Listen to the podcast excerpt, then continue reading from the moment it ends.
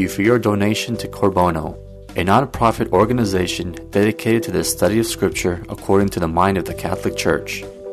If you like this talk, we invite you to share our website www.corbono.com with others so that together we may participate in the evangelization of the third millennium. Our speaker, Najib Awad, lives in San Diego, California with his wife and seven children and has been studying and teaching scripture since 1995. Najib believes the Catholic Church holds and teaches the fullness of truth, and with his tremendous zeal and insight, he is able to communicate that raw truth without sugarcoating the teachings of the Catholic Church.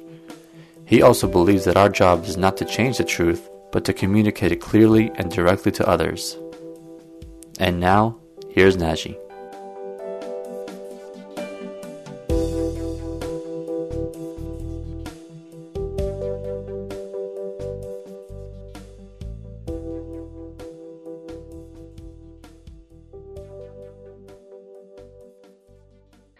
We are uh, right now on our 10th talk in uh, the book of Revelation. We're still walking through the letters. Uh, today is the eve of uh, the feast of St. Andrew the Apostle and uh, in the Maronite calendar. And I had for you a quote from our Pope, which I thought was uh, fairly apropos. Um, this was uh, from a homily he gave um, during the 20th World Day Youth, World Day of Youth, the homily of the, for the vigil. Be not perturbed when you hear of wars and insurrections. The saints show us the way to attain happiness. They show us how to be truly human.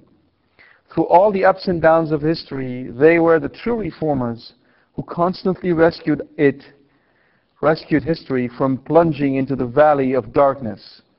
It was they who constantly shed upon it the light that was needed to make sense, even in the midst of suffering, of God's words spoken at the end of the work of creation. It is very good. One need only think of such figures as Saint Benedict, Saint Francis of Assisi, Saint Teresa of Avila, Saint Ignatius of Loyola, Saint Charles Borromeo, the founders of the 19th century religious orders who inspired and guided the social movement, or the saints of our own day, Maximilian Kolbe, Edith uh, Stein, Mother Teresa, Padre Pio. In contemplating these figures, we learn what it means to adore and what it means to live according to the measure of the child of Bethlehem by the measure of Jesus Christ and of God Himself. The saints, as we said, are the true reformers now I want to express this in an even more radical way. Only from the saints, only from God does true revolution come, the definitive way to change the world. And though it may seem that uh, we live in, in, in dark times, let us always call to mind that in all ages God raised saints so that all generations may say his work is very good. Let us now turn to chapter 3, verse 8 and following. We were in the middle of studying the letter to Philadelphia. You know, one thing that the book of Revelation will teach us very quickly is how to understand God's love. You may have heard said to you, or you may have said it yourself many times, that God is love. The problem with that statement, though it is a true statement, is that if left alone, it is not well received.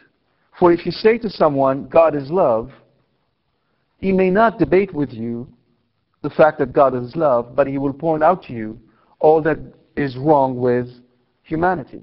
He will say, How can you say that God is love when millions are dying of hunger, when there's AIDS, when there are wars and earthquakes, and all these problems. How can you tell me God is love? What kind of love this is? And that, my friends, is a very good question. That's the heart of the matter. It is one thing to say God is love. It is a, it's an altogether thing to be able to explain how God is love in spite of all these events. And the only cogent, intelligent way to explain that God is love is through the covenant. For only the covenant can embrace all of history, contain it, and give it its real meaning. Without it, you will be forced to say things, well, you know, uh, there is human freedom, man does these things, and, you know, poor God, what can he do? You of relegate God to the, to, the, to the background and put man and his free will on the foreground, in which case, who needs God's love? What kind of love is that? I think the, the heart of the book of Revelation is precisely to show us how God is love. And never should we divorce his love from his justice, for then our world become incomprehensible. We cannot comprehend it. And if we cannot comprehend it, we cannot help anyone see the truth. So I would say to you, beware before you say someone, God is love. Be prepared to give a testimony to what you mean by those words. So we were in the middle of studying the letter to Philadelphia. Where verse 8, I know your works. Behold, I have set before you an open door, which no one is able to shut. I know that you have but little power, and yet you have kept my word and have not denied my name. What kind of open door is this that he has put in front of them? Again, once more, I'll re- I will remind you that the Lord is focused on their works not on how they feel, and not on how well they um, they do certain social activities.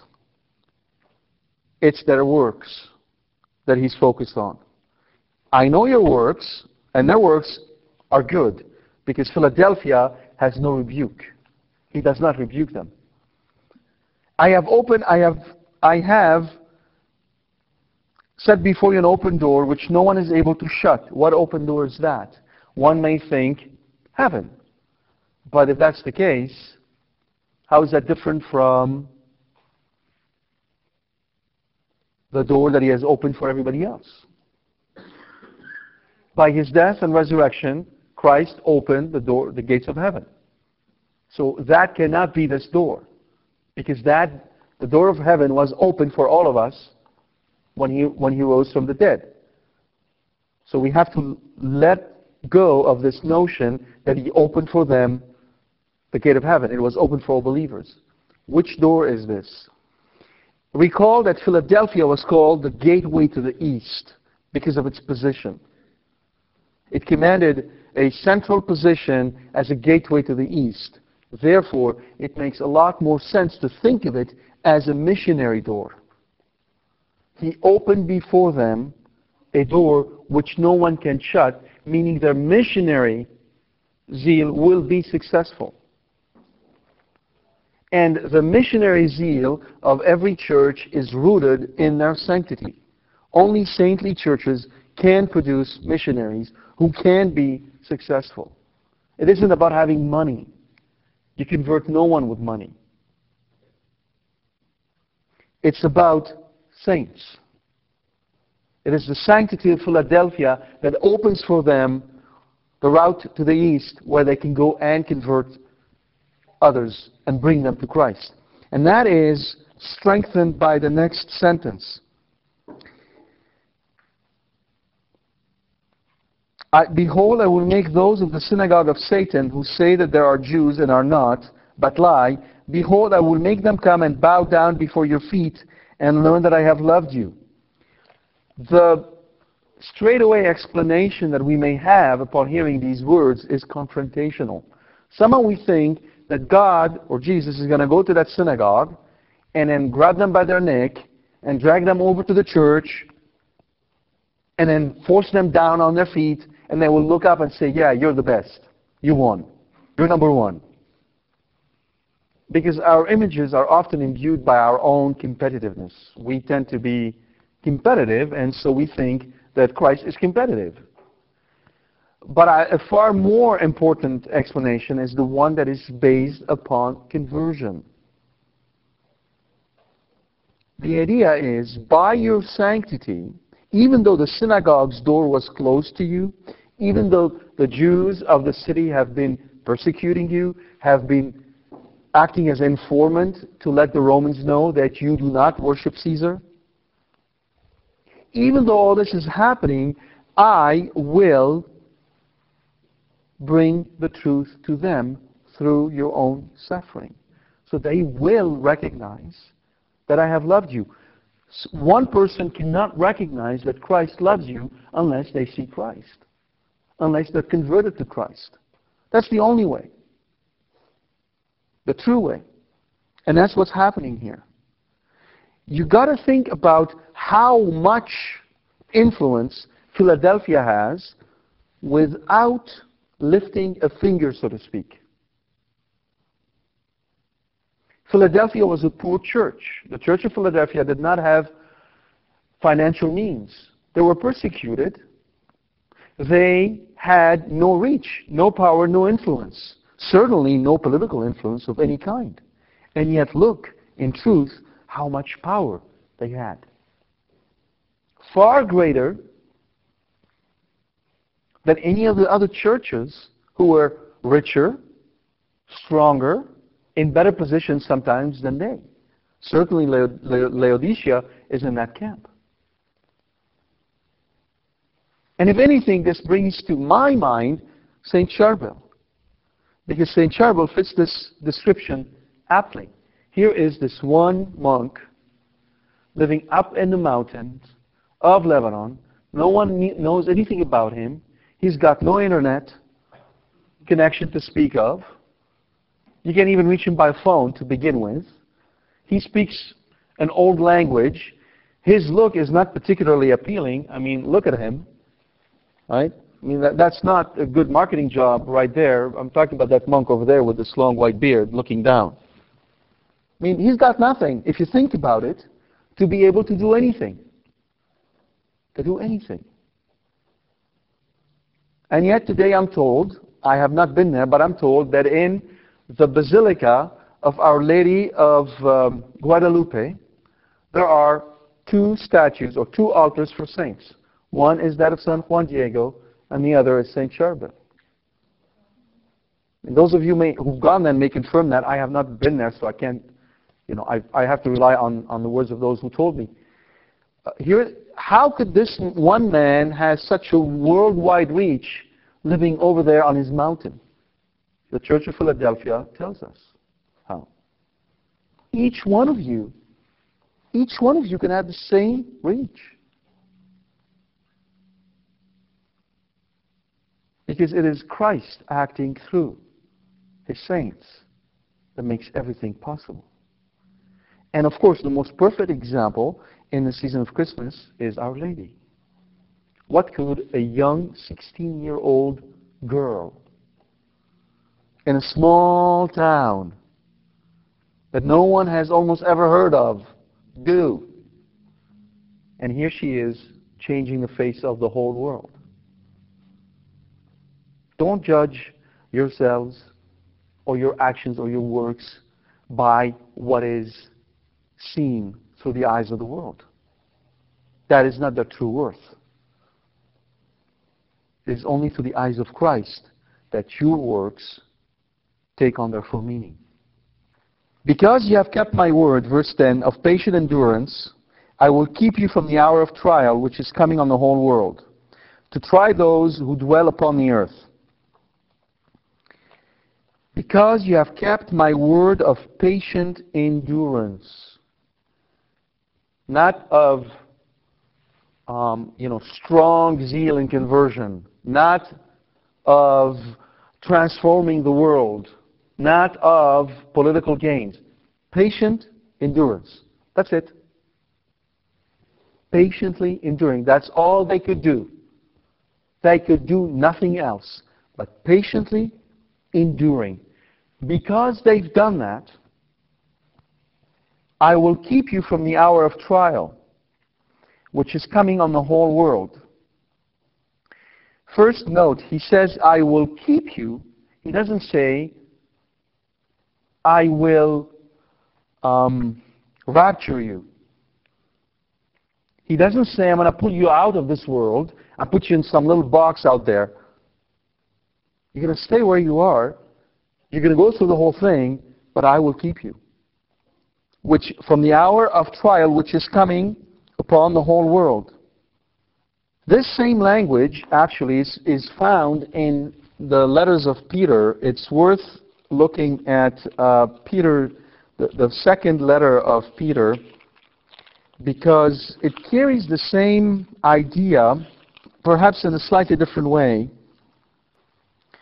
You see in verse 3 of chapter 1, we read the following His divine power has granted to us all things that pertain to life and godliness through the knowledge of Him who called us to His own glory and excellence, by which He has granted to us His precious and very great promises, that through these you may escape from the corruption that is in the world because of passion and become partakers of the divine nature. Partakers of the divine nature. So that this process of divinization we talked about in relationship to the Eucharist, right? partakers of the divine nature. This is what this is all about.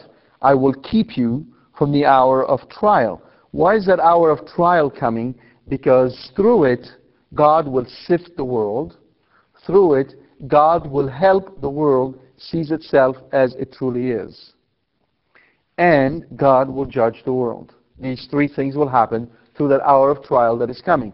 Notice also the urgency. It's coming soon. This is not about the end of the world. This is about events that will take place soon after these letters are read. Hold fast what you have so that no one may seize your crown. Again, if you flip back to the letters of St. Peter, the second letter, you read here the same idea where he exhorts his readers to do the following. For this very reason, make every effort to supplement your faith with virtue, and virtue with knowledge, and knowledge with self-control, and self-control with steadfastness, and steadfastness with godliness, and godliness with brotherly affection, and brotherly affection with love. For if these things are yours and abound, they keep you from being ineffective or unfruitful in the knowledge of our Lord Jesus Christ. For whoever lacks these things is blind and short sighted, and has forgotten that he was cleansed from his old sins. Therefore, brethren, be the more zealous to confirm your call and election, for if you do this, you will never fall. So there will be richly provided for you an entrance into the eternal kingdom of our Lord and Savior Jesus Christ. The same idea, the same exhortation occurs both in the book of Revelation as it does in the letter of St. Peter about keeping what has been given. Otherwise, we may lose the crown. The crown that is provided for us, that is set for us in heaven, can be lost simply if we do not hold fast to what we have received. All too often, we can lose our place in heaven simply by neglect. Neglect alone is enough. Neglect of the things of the faith. That is why I advise you to be very watchful over any slippage you may have in your hab- habits of prayer. Never allow yourself to slip, not even for a moment. And watch over every one of your habits, lest they lead you astray. If you were in the habit of signing yourself before eating and you stop, watch, watch out. Danger.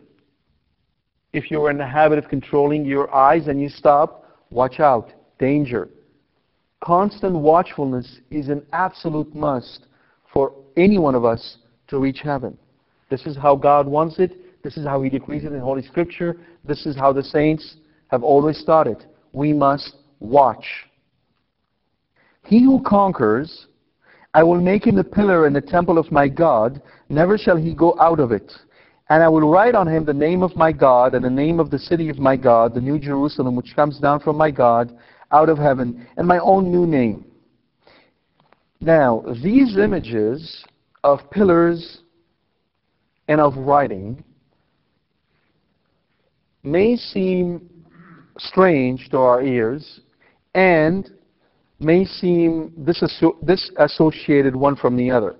Why does he say, first, I will make him a pillar, and then he adds, I will write. So the first, he will make him a pillar, and then he will write on him. Why? As, as always in Scripture, the simplest questions tend to be the hardest. That's a very simple question. One that may not even occur to us to ask. Why is it that he speaks of pillar and then he speaks of writing? Could it be that he was able to actually speak of writing first and of pillars next? Would that change anything to the meaning of the text? Pardon? Yeah, but I mean, what's is there any problem in the order, for instance? Writing first, pillar next, or pillar first, writing next? You see, unless, again, we are steeped in the knowledge of the Old Testament, the, the images themselves are not illuminated, they're dark. One thing that is important to understand, and this is something that a, uh, a writer by the name of Meredith Kline did a really good job at highlighting, the, the way the temple, the architecture of the temple works, maps or is correlated with the clothing of the high priest. In fact, there's almost a one to one correspondence between the two. Why is that important? Because, well, where do we find pillars? In the temple. That's where you find pillars. And where do we find writing that is extremely important? Where does the Lord write something on someone? Cast on stone. Yeah, but that's, that's on the stone, but on someone, on a person. On his clothing, but where else? Forehead. Forehead of whom? The high priest, Aaron. What does he write on his forehead? Holy unto the Lord. Okay? Pillars, writing. Once you understand that there is actually correspondence of imagery between the temple and the clothing of the high priest, you can see how you can pass from one to the other through that correspondence. And you start to understand how these images work in their appropriate context. Because we don't understand them, we tend to ascribe to them a literalist, literalistic meaning. Me, by this I mean that we imagine somehow God turning these people into pillars. So, on a very basic level of the imagery, we almost imagine them standing there, you know, holding a roof. A pillar. And then God is writing on them. That's the only imagery we can, we can, we can come up with because we don't understand the overall context. The overall context is the Old Testament and the temple. There were two very important pillars in the temple. Remember, the temple, the, the, the temple in the um, court of the priest, you actually had the temple. And right in front of the vestibule, vestibule, you had the two major pillars of the temple. And the archway between them was called the shoulders. Almost like a man. The pillars and that archway. Those two pillars had specific names, which you find in the book of Kings. One was called Jachin, he shall establish, and so the left one was called Jachin, he shall establish, and the right one was called Boaz, God preserves. That's in the, in the first book of Kings, chapter 7, verse 21. 1 Kings 7, 21. So he shall establish and God preserves. Now, what is he going to write on them? He is going to write. I'm sorry, before he writes, he says, I will make him a pillar in the temple of my God. Never shall he go out of it.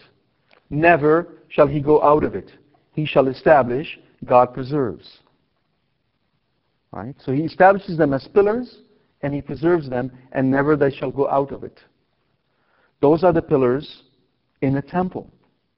The pillars in the temple have a parallel with the shoulder have a parallel precisely with the, that piece that the high priest wears on his head, on which God wrote, Holy unto the Lord. So by sliding from one image to the other, we understand that the writing that is on their forehead is a priestly writing for the purpose of service and for the purpose of giving glory to God. So there is fluidity in the images. They're not meant to be literal, as in them, God turning them into actual pillars, but they meant to convey something about the liturgy and the architecture, or rather, they meant to be understood through the liturgy and the architecture of the temple. Now, he writes on them three things. The name of my God. What is the name of my God? I am. Right? Yahweh, I am. The name of the city of my God, the New Jerusalem, and my own new name. These are the three names he's going to write on them, right? The name of God, the name of the city, and his own new name. Don't know. If anybody has any idea, I'd like to hear it. Don't know what he meant by the new name. No, no, no. His own new name. What is the, the, his own new name? Many, many, many, many ideas are put forth. I have not found one yet that I'm wholly satisfied with. Don't know. But the overall under idea behind it that comes from the high priest, holy unto the Lord, is that what is written on them is the name of God, the Father, the name of the church, and the name of the Lord. Therefore, they are confirmed in the church for God the Father by the Son. That is an idea that can be derived from the three names and that is trustworthy. But as to the actual meaning of the, the, the name of the Lord, I have not found any good explanation so far. If I do, I will let you know. I keep on keep on researching it. No, but there, well, what does he mean by the new name? I mean, what, what is meant when the Lord says, my own new name? We know that, that the, the, the, the, we know that the notion of a new name applied to us represents who we truly are. How does this apply to the Lord? I don't know. Now, I'm not going to debate this. I just said that in case we have, you know, if you have any insight, I'd like to hear it. He who has an ear, let him hear what the Spirit says to the churches. The preservation here, again, is very important to understand, and not purely in a physical sense, but in a spiritual sense. And uh, that is perhaps one of the hardest things for all of us when we're dealing with the book of Revelation, or the Scripture in general, to think that God is more interested by our, by our spiritual preservation than by our physical pres preservation. We would like the first with the second. We would like the first with the second, which, if you really think about it, is irrational. Because what we're saying to the Lord is, Lord, I really want to go to heaven. That's the first. But I don't want to die. Which is kind of a little bit problematic. I want to go to heaven, but I don't want to die. Well, at least not right now. Not right now. You know, maybe later. When I'm ready. My way. I'll tell you how I want to die. I want to control how I die. Then, then, we'll, then we'll be fine. So you make sure you take care of heaven. I'll take care of my own death. How about that, Lord? That's the constant struggle we have is that we, won't, we don't want to let go. We don't want to let go from what we have or we own, and especially we don't want to let go of our own lives. That's the hardest struggle for all of us, but that's the, that's the crux of the whole matter, is to let go. And to the angel of the church in Laodicea write, the words of the Amen, the faithful and true witness, the beginning of God's creation. Now, Laodicea, which is modern uh, Eski Hisar, the old fortress, was located in the Lycus Valley in southeast, southwest Phrygia at the juncture of two important imperial trade routes. One of them went from Ephesus south and the other one went from Pergamum south. And Along the second road, you had some of those cities we already talked about.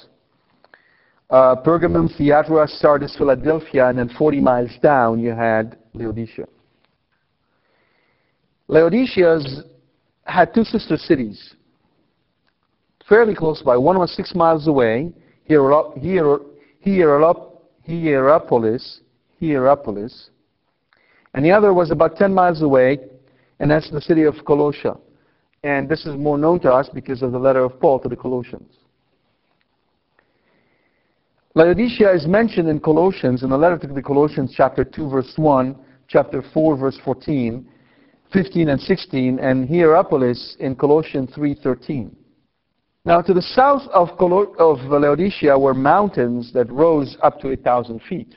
And because of that uh, geographical location, there were very fertile um, um, grounds around Laodicea, which, which then made Laodicea's prosperity. It was a very rich city because the they had those fields and they had quite a few lambs there, and then through careful breeding of those lambs, they were able to come up with a type of wool that was sought after throughout the entire empire. It was a black wool and was very much sought after. So they had manufacturing going on, which made them even richer, and of course, manufacturing attracted banking and then made them even richer. So they were very rich, very well established, comfortable. Additionally to all of this, they also had a faculty of medicine. There were medical research going on there, and they had come up with a um, with a salve used for eyes called the Phrygian salve, and that also was sought after in the entire empire. So it was a sort of a commercial hub and it was rich. In fact, it was so rich that after the, the great earthquake of 60, whereas we've seen other cities requiring help from Rome to be able to rebuild themselves, Laodicea rebuilt itself without the help of Rome. And Tacitus, the Roman historian, attests to this. They had enough money, even though the earthquake hit them really hard and almost destroyed all of the city, they had enough money to rebuild it all on their own without Rome's help. Uh, the city was uh, more likely founded by Antiochus II during the 3rd century BC, and he called it Laodicea after the name of his wife, Laodice. And, and it was, in Roman times, the wealthiest city in Phrygia. Uh, by the way, that earthquake in the year 60 is one of the reasons why I think the book of Revelation was written before 60 AD. Because in 30 years, there is no way that in 30 years they would have been able to rebuild their city to the level of wealth it had before. It took them longer. All right? So that's why I think this book was written before. Now, geographically, there's a couple other things you need to know about. Hierapolis, I told you, was six miles away from them across the Lycus River. And Hierapolis was known for one thing its baths. It had hot um, um, springs that were known for their medicinal uh, properties. And the hot water would actually flow and on a river and then over a waterfall that was sort of one mile large and was all white because of the accumulation of um, of uh, a type of rock. So the, the view was absolutely spectacular from uh, Laodicea. They could see that. But once the water hit bottom and flew towards them, it was tepid and nauseating. It had lost its, its warmth. Across from them, on the other side, you had Colossia, which was a city that is wedged between those mountains I just talked to you about. So what it was known for was its cold water. Very refreshing. Cold, hot, lukewarm. Oftentimes, um, you will see that the Lord talks to us right in the context where we live. He understands the context very well. And here is no exception. So, let's go through the, the text. I know your works, you are neither cold nor hot. Would you that you were cold or hot? By the way, this is one of those misunderstood texts. People think when the Lord says cold or hot, he means cold as in you've rejected me, and hot as if you love me very much. So it's at the level of our intention.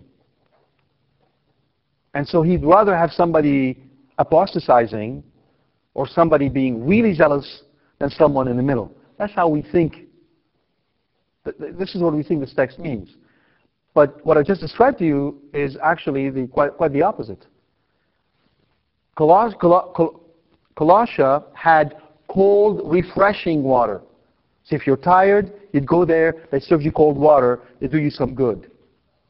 Hierapolis had warm, hot water that would help in case you were sick. So in both cases, cold or hot refer to good works. You understand? Nothing to do with the intention. We bring it back level of our intention. The Lord talks about the works. Colossia could actually refresh the weary and the tired. Hierapolis could help cure the sick. They were doing good works. The guys in the middle were doing nothing at all. That's what he's after. You understand? So again, it nothing to do with, oh, well, you know, the Lord prefers the really hard-headed uh, guy who refuses him and doesn't want to talk to him and then swears at him over the one who's sort of in the middle. Well, may, that may be so. I mean, theologically, I don't know if this is really a good idea. I, I've not really given enough thought to, to make up my mind, but that's not what the text implies. The text is saying, you're neither cold, you can't help the weary and refresh the tired, and neither hot, you can't help heal someone. You're, you, you have no works to speak of. So because you are lukewarm and neither cold nor hot, I will spew you out of my mouth. That's a pretty hard language, don't you think so? The actual Greek would have been better translated as vomit. I mean, that's how strong it is. That's how strong that word is. That's pretty strong language. But if you think about it, it, it, it is appropriate. I mean, the Lord said it in the Gospels many, many times. If you don't bear fruit, what do we do? We cut, you know, the tree that doesn't bear fruit, we cut the tree and put it in the fire and it'll burn, right? That's it. That's, that's, he's not saying anything different here. The language is maybe more striking, the imagery stronger, but the idea is in the Gospel. For you say, I am rich, I have prospered, and I need nothing, not knowing that you are wretched, pitiable, pure, blind, and naked. All right, here we have to be careful. Because we can have the smug attitude of thinking, ha, the Church of Laodicea, see? Look in what state they're in. We're much better than that. We will never do something like that. What is the assumption here? The assumption is, if I were in Laodicea, I would have seen that I was pitiable, naked, and all those things. But these guys over there, they didn't see it. As soon as we speak this way, we haven't understood the sin. We haven't understood what the problem is. As soon as we raise our finger in condemnation, we've missed what the problem is. We don't see it. So let's slow down and think a little bit more carefully about what the Lord is saying. First and foremost, do you think that the people in Laodicea were just a bunch of smug, arrogant, um, snob people walking around and playing golf all day long? Do you think that's how they were? Do you think they would just wear those white, long Roman togas and then put some uh, some crowns on their heads and then walked around reciting poetry? What kind of, I, what, how do you represent them?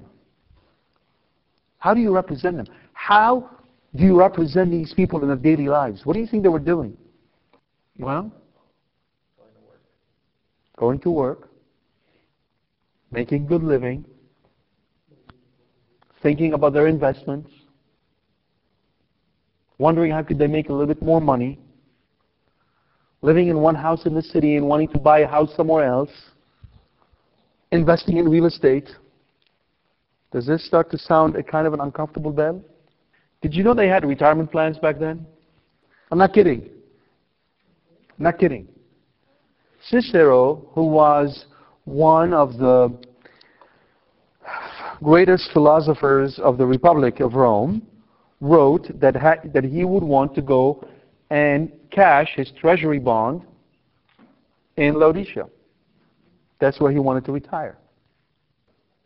Is this starting to sound a little bit more uncomfortable? Okay. Every Sunday. Do, do, you, do you start to see a little bit more?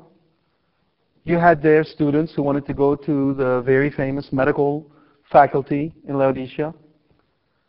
You had people in banking, you had people in industry, you had people in agriculture, people who were inventors, people who were trying to improve on their trade, making it better. They were very active people. They had a good life. You had met them in the street, you thought, whoa, these people are really nice. They would have welcomed you in their homes. They will throw out a nice party for you. They're not they're not just a bunch of snobbish people full of themselves, as we would define it. Do you understand? As a matter of fact, if we were to meet them and then maybe change the dress code a little bit and get them to say, you know, cool and dude a little bit more, or the equivalent of such words in Latin, we would feel very comfortable with them never make the mistake of thinking that these people are from Mars or some planet in the confine of the universe and they have absolutely nothing to do with us. Because then we miss the problem. The problem was this. The people of Laodicea were, by all accounts, good people. By all accounts, they were good people they could not see what the Lord saw. Do you understand? They could not see what the Lord saw. Not because they didn't want to see, not because they did not want to see. No, because they were blind. You can't blame a blind man for not seeing, can you now? He's blind. Do you see the difference between the two? It isn't that, oh, well, he doesn't want to see, therefore he can't see. It's his choice. No, no, no, no. It's worse than that. They are blind. A faculty of seeing is not there. But it's not the physical blindness, it is spiritual blindness. But they're blind nonetheless. And because they're blind, they simply cannot see their state. Now, if I were you, there would be one question on my mind right now. One question would be looming large on my mind. Am I blind? Am I spiritually blind? Let me give you a hint. If you answer right away no, if you've answered right away, no, I'm not, you are. You are. If you've answered right away, yes, I am, you are. You are. Because you're hiding behind your own shadow. The only way to answer this question properly is to do what? Let the Lord answer it for you. You can't answer it. He can't hope to even begin to answer it. I can't. He can. Now, maybe you start to understand a little bit better that wonderful prayer of St. Augustine and his insight. Lord, Lord, let me know myself that I may know thee. Let me know myself that I may know thee. He knew. He knew what spiritual blindness was all about. And most of the time, most of us are blind. Most of us, most of the time, are blind. And sometimes we wonder, why is it that these people can convert? Can they see? And we get upset with them. Because they can't see, they can't convert. Why are we getting upset? Because we're blind. We're so blind to the truth of blindness that we can't see why a blind person can't see what we see now. Yeah, I made it way too complicated. Let me say it in a lot simpler ways. Most of the time, it is the sin in us that we see in the others. All right? That's what irritates us most in others. It's the sin that is in us. Because we see it through our own sin. So let's say we were not believers and then we became believers. Now we see. We meet a friend who's not a believer. What do we do? We lose patience with him. We yell at him. We take it with a 2 by 4 We want him to believe. How could he not believe? That's what I mean. We're blind. You see? That's one of the paradoxes. Yeah, and the only way to resolve it is through Christ. Because as long as I have my eyes turned on Christ, and I'm in this relationship of love with Him, He's the one who shows me my blindness. And sometimes He shows me how blind I am, but He doesn't take the blindness away. Because by not taking it, He helps me grow in charity. Because when I realize that I am blind, and I realize how hard it is to take away my blindness, what do I do towards my neighbor? I now feel for them. I'm not there banging, beg, you know, hitting them on their heads and criticizing them. I feel for them. Okay? That's actually what the Lord does. If you notice, this is not about the Lord, you know, throwing um, uh, fire and brimstone on their heads. It's about showing Him his, their love. It's so interesting that He picks the most wretched of all the churches to show them His love.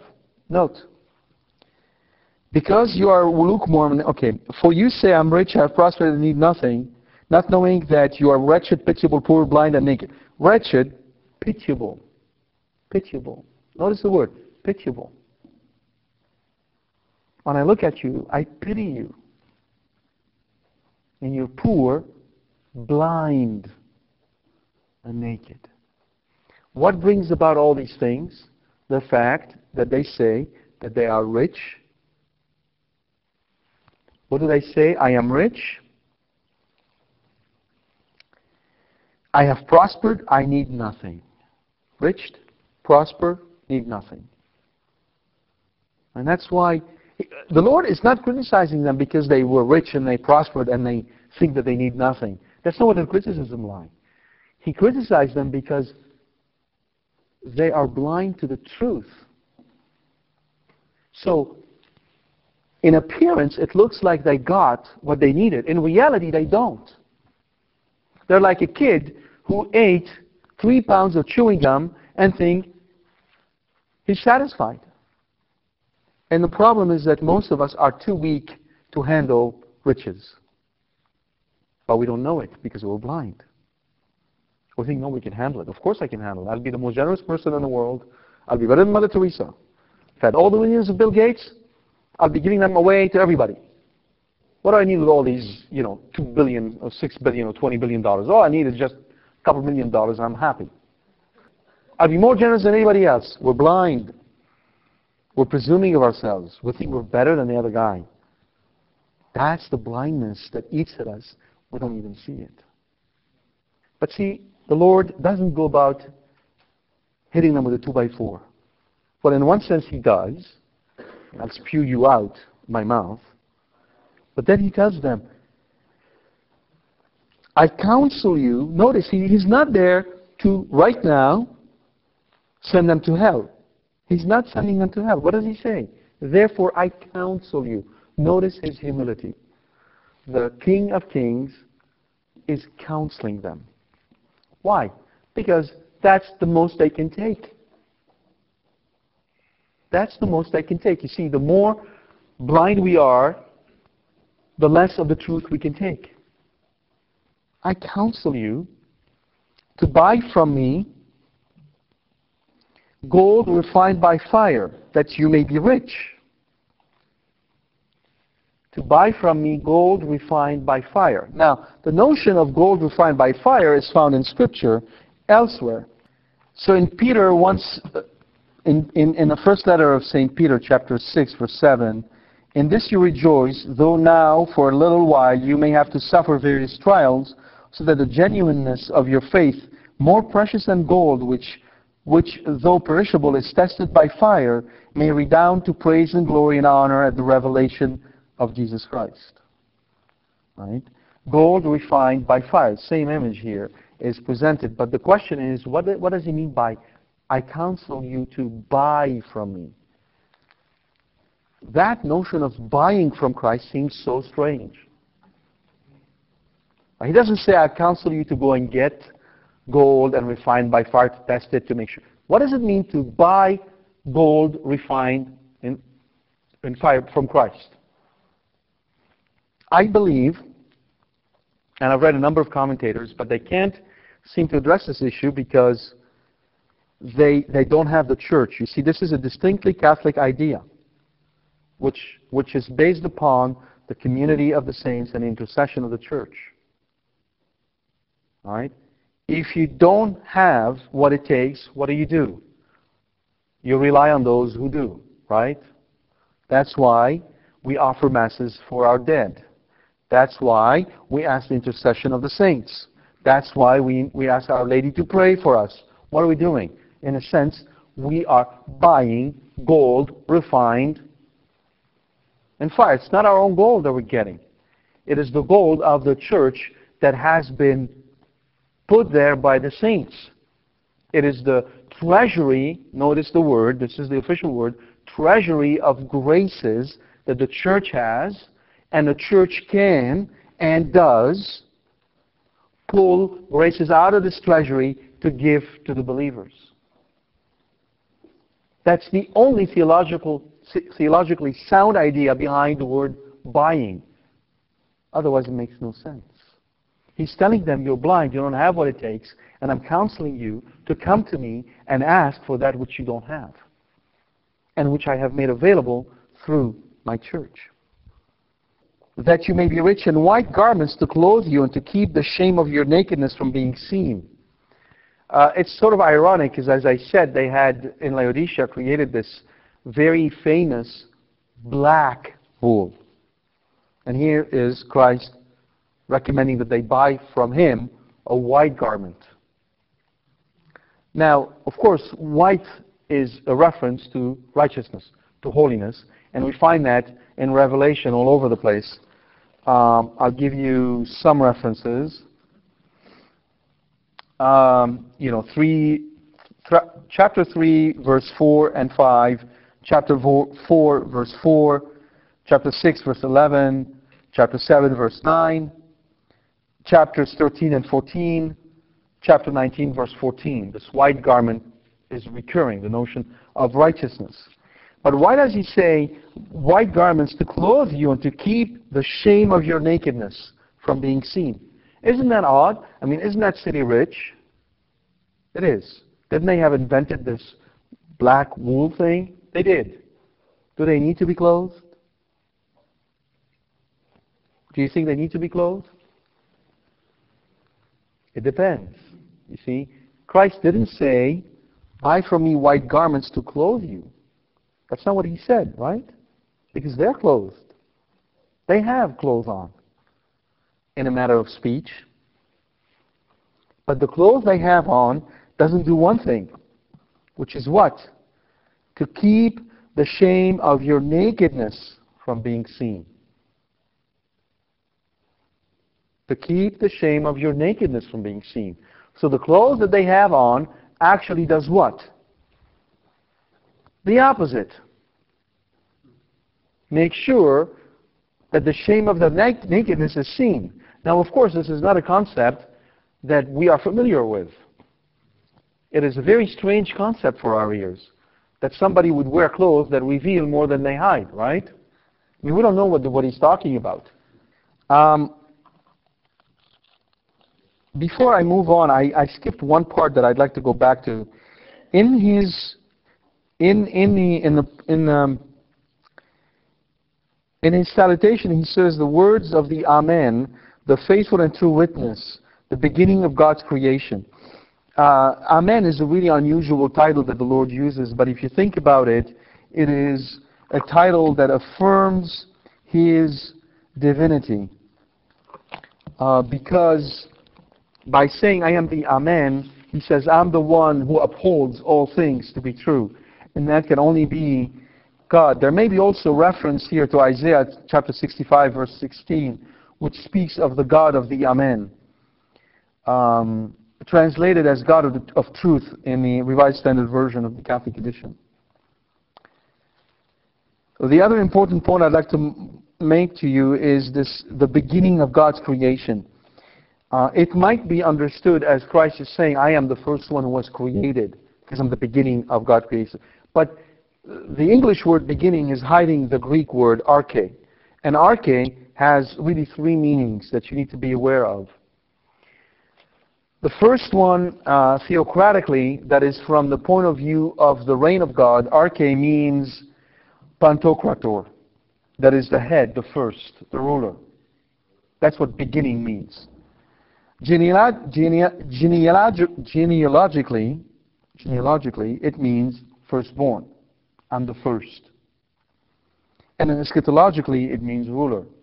So really, the beginning of God's creation is one of those most more explicit allusion to the pre-existence of Christ, not to his, his presence in creation as the first thing being created. He is the reason for that creation. He is the one who rules creation. He is the one to whom creation owes everything.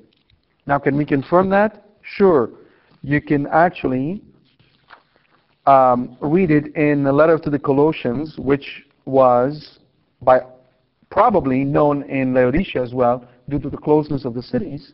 In Colossians chapter 1, verse 15, we read, He is the image of the invisible God, the firstborn, the beginning of all creation. For in him all things were created, in heaven and on earth, visible and invisible, whether thrones or dominations or principalities or authorities, all things were created through him and for him. And that, that is uh, a passage where St. Paul is talking about the Lord. Very good.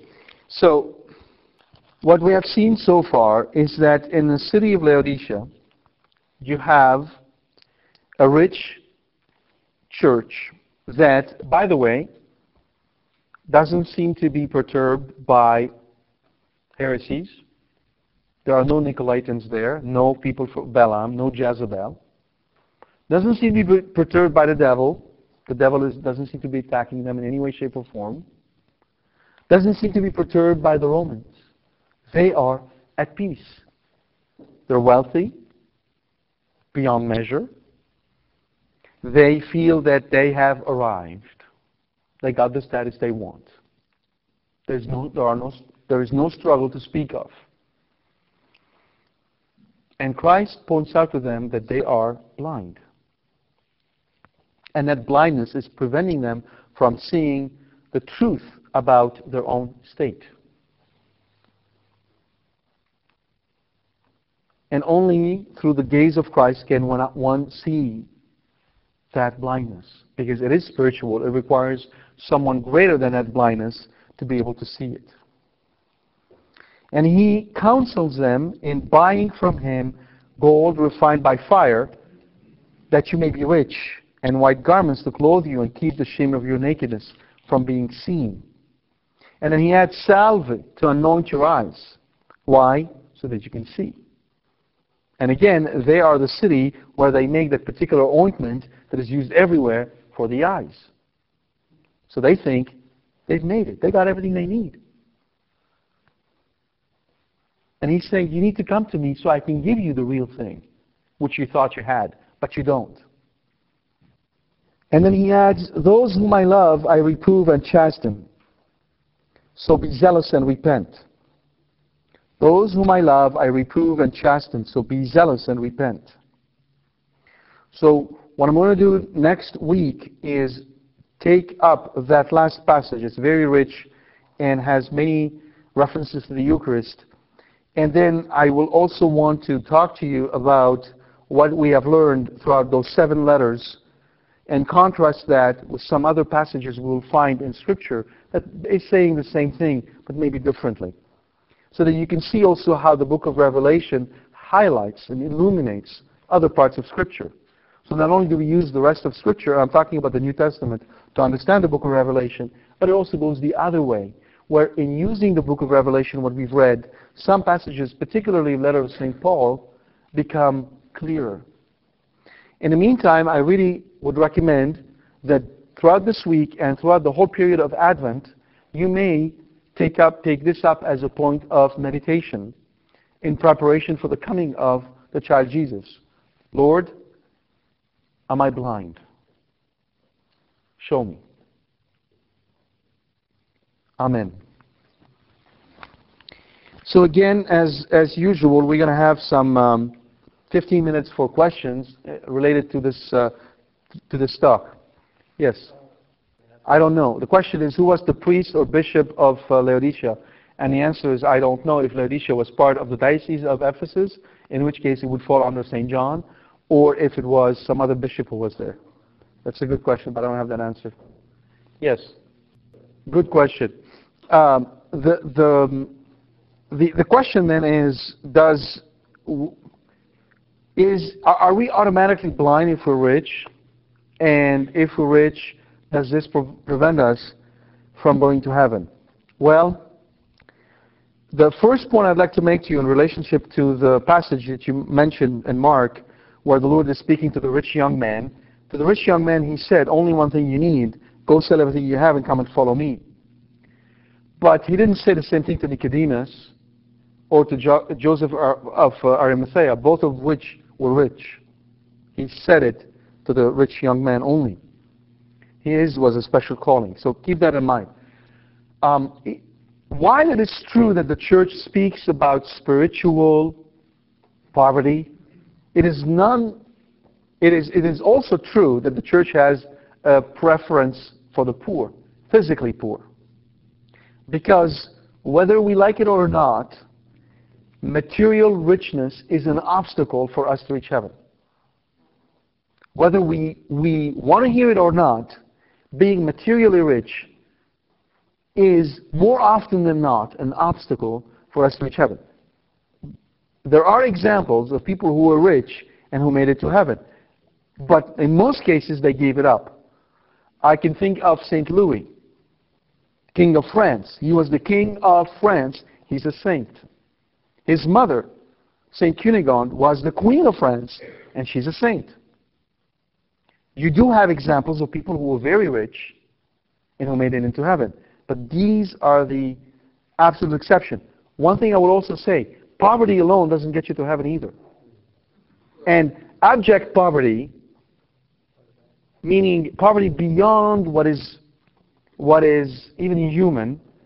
So for instance in Haiti where you have, or in, maybe not Haiti, but in some other countries in Africa where you have mothers mixing sugar with mud to feed their children that is really poverty beyond what is human actually may degrade you to a point where you harden your heart.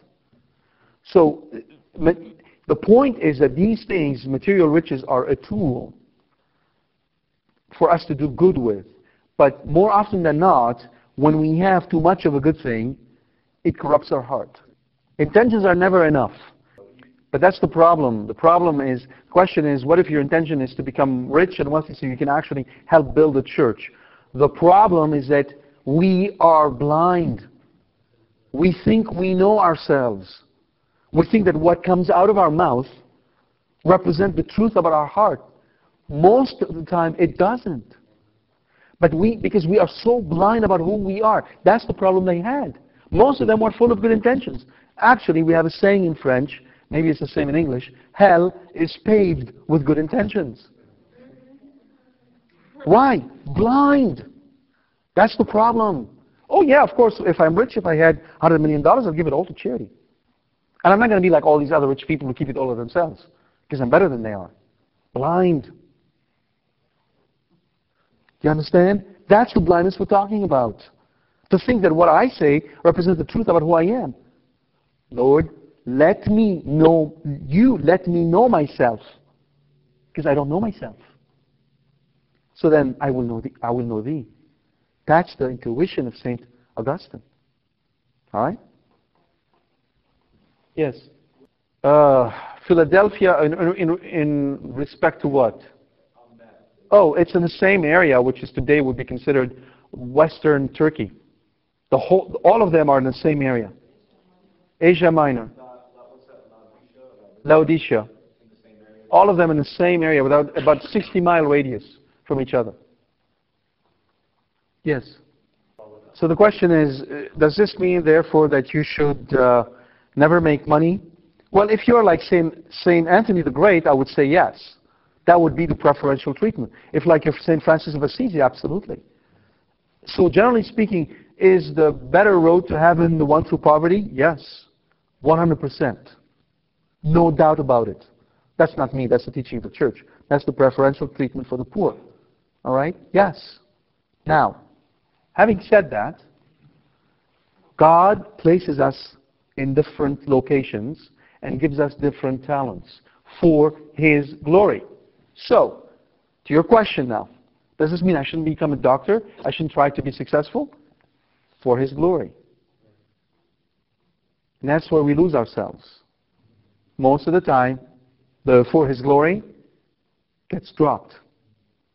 So, as long as you have a prayer for life, as long as you think to the Lord, I don't care if I'm rich or I'm pauper, I don't care if I live in a, pla- in a palace or a tent. All I care is I have you. If I have you, I have all I need. Then your heart is immune of the riches. They mean nothing to you. You look at them for what they are, a tool to help others to reach heaven. But when you're not doing that, and I would say 99% of most Catholics don't do that, riches become something we can't really handle. Like the ring in the Lord of the Rings.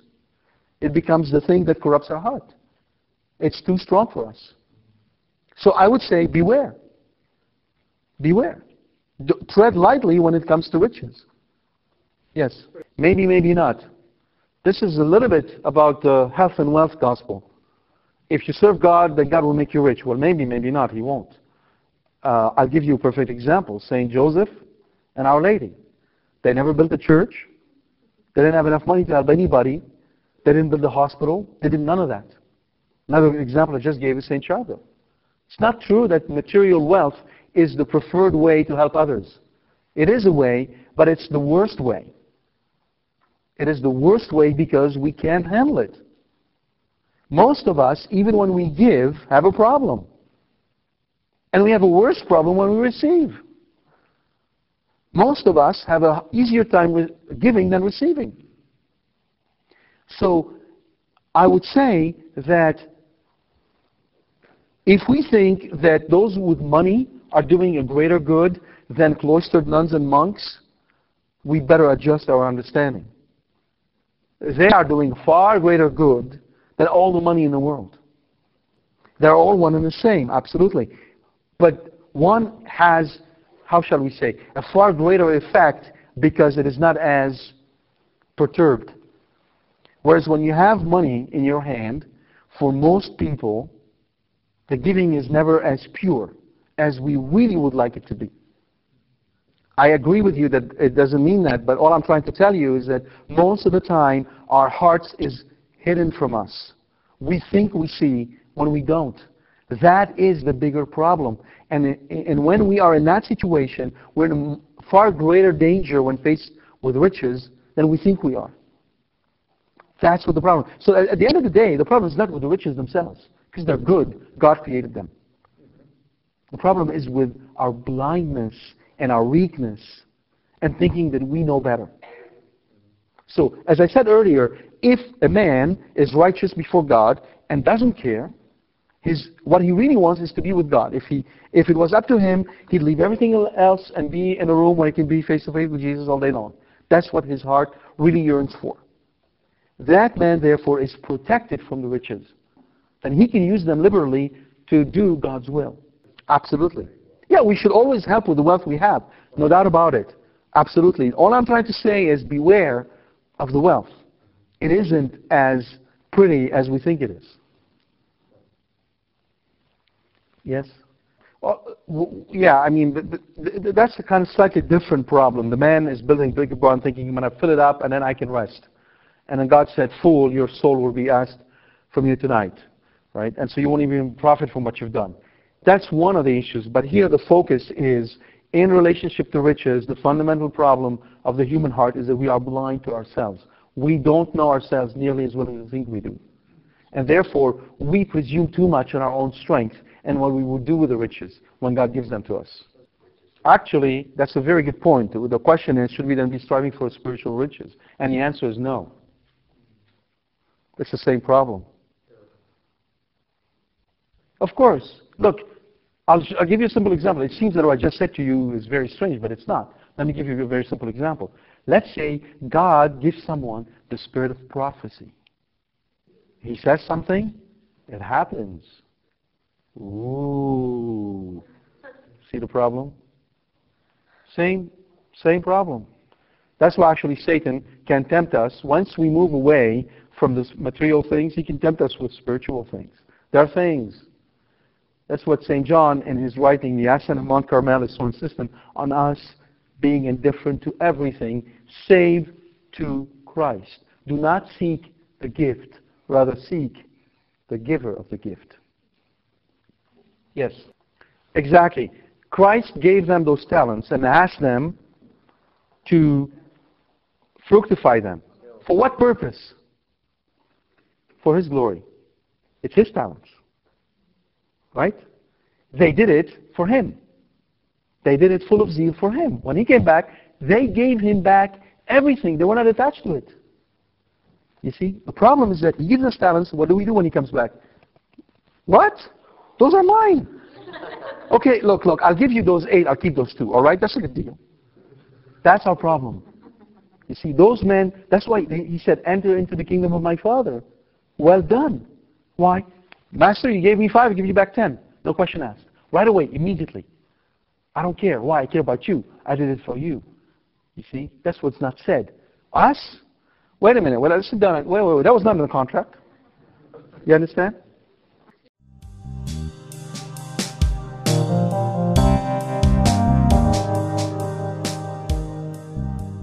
We hope you've enjoyed this talk from Qorbono. For more information about this and other talks, please visit our website at www.qorbono.com. Thank you, and God bless you.